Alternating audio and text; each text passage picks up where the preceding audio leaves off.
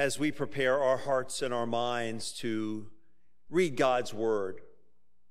We want to go and we want to ask the Lord to pour out God's grace upon us, that we might hear, we might know, that we might be touched in a powerful way. So let's pray together. Lord, open our hearts, open our minds by the power of your Holy Spirit. That is, Lord, as we read your word, and your word is proclaimed, we may hear with joy, with amazing, great joy, what you have to say to us today.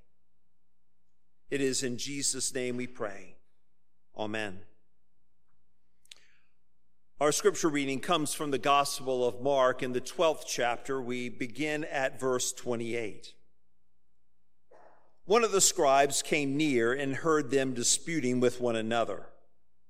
Seeing that he answered them well, he asked him, "Which commandment is the first of all?" Jesus answered, "The first is, 'Hear, O Israel, the Lord our God, the Lord is one. You shall love the Lord your God with all your heart and with all your soul and with all your mind and with all your strength.' The second is this, 'You shall love your neighbor as yourself.' There is no other commandment greater than these." Then the scribe said to him, "You are right, teacher. You have truly said that he is one, and besides him there is no other. And to love him with all the heart and with all the understanding, with all the strength, and to love one's neighbor as oneself, this is much more important than all whole burnt offerings and sacrifices." When Jesus saw that he answered wisely, he said to him, "You are not far from the kingdom of God." After that, no one dared to ask him any question. The word of God for the people of God. Thanks be to God. What were the first words that you said when you rolled out of bed this morning? You remember? Did, was it more of a sound, like a, a groan? Oh, oh. A few years ago, a radio station ran a contest.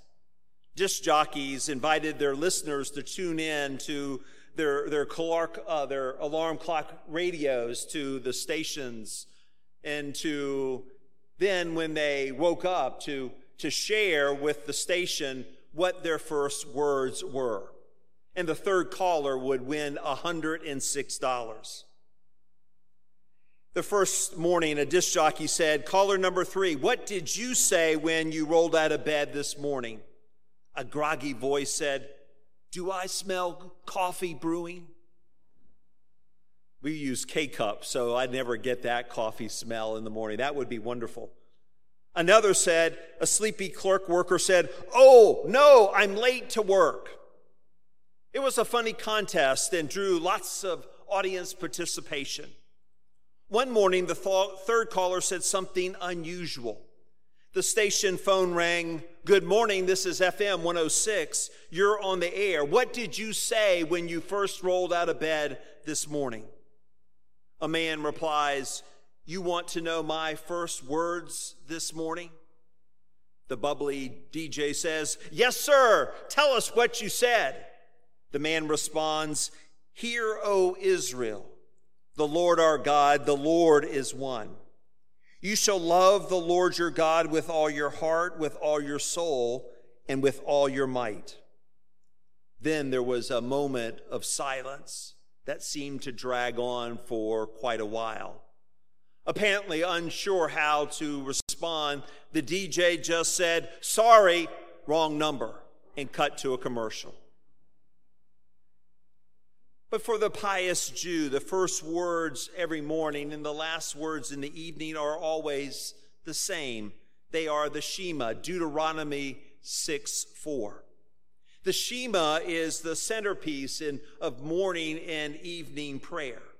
Shema in Hebrew means hear. "Hear, O Israel, the Lord our God, the Lord is one. You shall love the Lord your God with all your heart, with all your soul, and with all your might. These words were first spoken by Moses, but then he said, keep these words that I am commanding you today in your heart. Recite them to your children and talk about them when you are at home and when you are away, when you lie down and when you rise. In our gospel lesson this morning, Mark tells us that one of the scribes asked Jesus, what commandment is first of all? The scribe asks a great, great question, maybe the greatest question that Jesus was ever asked. The scribe is referring to, of course, the first five books of, of the Hebrew Scriptures, the law. In and in those first five books, there are six hundred thirteen commandments. And he's asking which one is the greatest. And Jesus' answer astounds the listeners. He says, the first is, hear, O Israel, the Lord our God, the Lord is one. You shall love the Lord your God with all your heart and with all your soul and with all your mind and with all your strength. And then Jesus asks, uh, adds a second part as well, doesn't he? The second is this, he says, you shall love your neighbor as yourself. There is no other commandment greater than these. When Jesus answers, he condenses all of the law and the commandments and the teaching of the prophets down to just one word. That word is love. Love God. Love your neighbor. But what does it mean to love? This question is the one that we have been exploring through the series Love Gives. What does it mean to love? First John tells us that God is the source of our love. God is the initiator of the relationship between us and God. And John says we love because God first loved us. The Greek word that is translated here for love in these verses and in the reading from Mark's gospel is agape.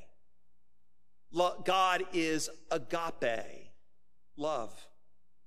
Agape is one of four words in Greek that are translated in the English, in our English Bibles, as love. And that kind of makes it confusing because love is this and love is that. All the all are translated as English, uh, in English as love. But agape is not emotional or romantic love. Agape is not brotherly or sisterly love. That is dependent upon a, a mutually beneficial relationship as in, you know, you scratch my back and I'll scratch yours. No, agape is committed love. Agape is the love that is committed to the well-being of another, regardless of how that other person responds. You see, this is the way that God loves you and me in the world. This is the way and the truth and the life that God is calling you and me to live out in our lives. Loving this way is not for the faint of heart, but it is the essential calling of Christians and of Jesus' church. Loving this way is risky because the world doesn't love this way. Loving this way changes us. It changes the nature of the church, and it points the whole world to the reign of God. But let's be honest. It can sometimes be difficult to believe that God loves you, that God loves me. You and I know ourselves so very well. especially the ways that we fall so short of the ways that God wants us to live our lives in this world. We may even wonder if God has given up on us. Why do I keep making that same mistake over and over and over again? Lord, have you given up on me? At other times, though, it can be extremely difficult to believe that God loves that other person. You know, that other person that disagrees with you, that, that other person who makes life difficult or even far worse. But through Jesus, through his life and his death and his resurrection, we see the heart of God. If we want to know what God is like, we turn to Jesus. We look at Jesus because Jesus is the face of God. We see that Jesus did not just know the right words to say, but he lived them out loud. He showed us that believing and faithful living are the very same thing. He not only loved God with all of his heart, soul, mind, and strength, but he lived out that love in, that wor- in the world, that we all might see what it means to love with a committed love for our neighbors.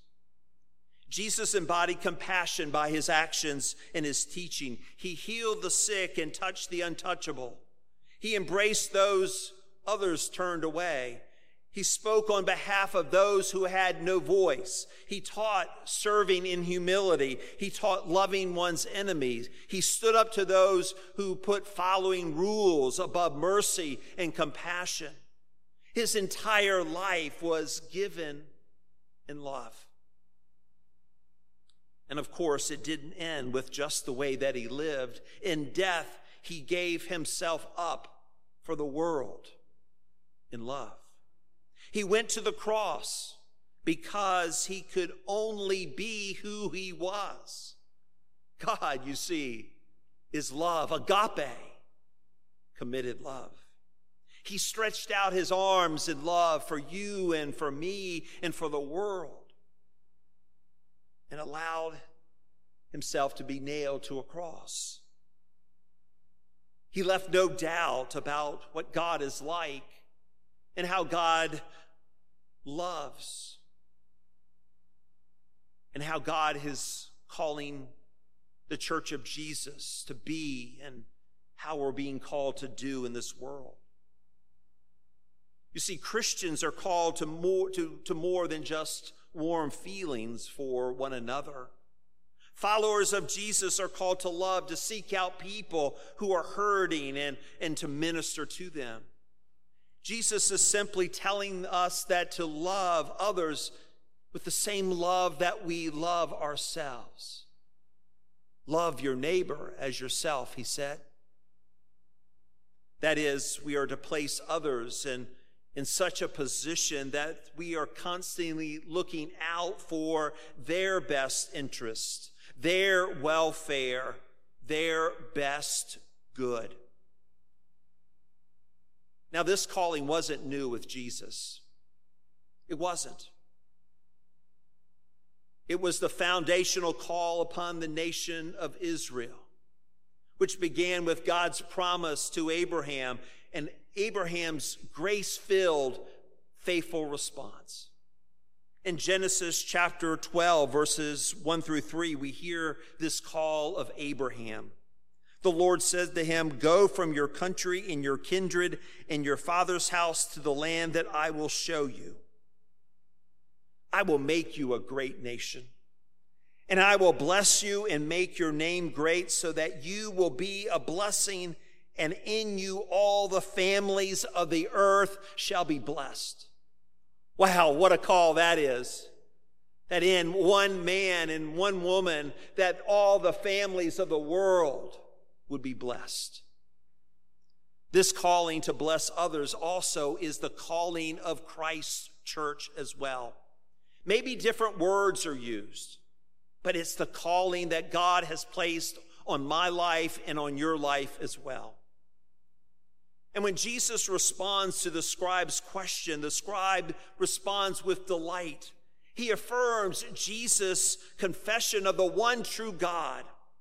The scribe affirms the, the co- comprehensive love, the devotion, the worship of our God, that our God is worthy to receive. That's why we're here. Our God is worthy of all our devotion and all of our love. He even adds an insight that draws the praise of Jesus. He says, "You are right, teacher. You have truly said that he is one, and besides him there is no other. And to love him with all the heart and with all the understanding and with all the strength, and to love one's neighbor as oneself, this is much more important than all whole burnt offerings and sacrifices." The scribe is correct, isn't he? Religious rituals always must give way to the superiority of a right relationship with God and our neighbor.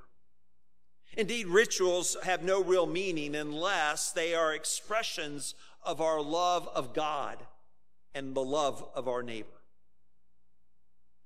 Jesus was pleased with the scribe's answer, and he told the man, "You are not far from the kingdom of God."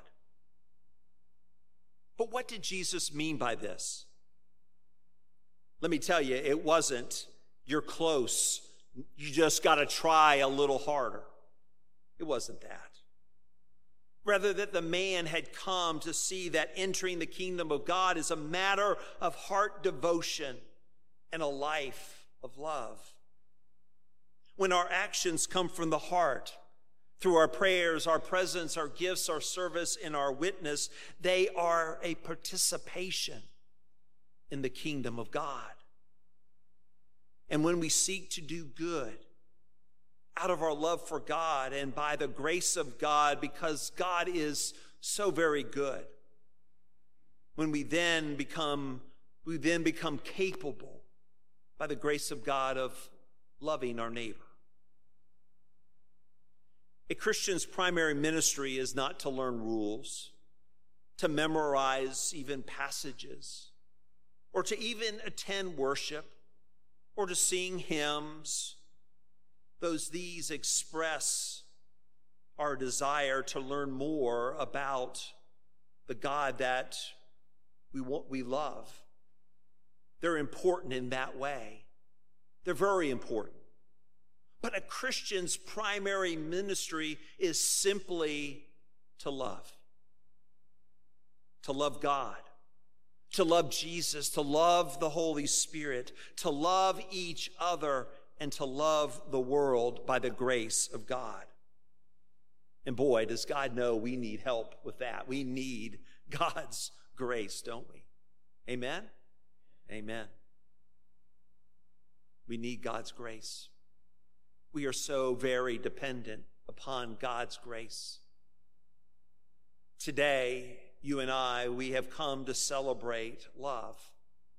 God's goodness and love. God's love, not just for us, but for the whole world. And God's calling and God's grace on our lives.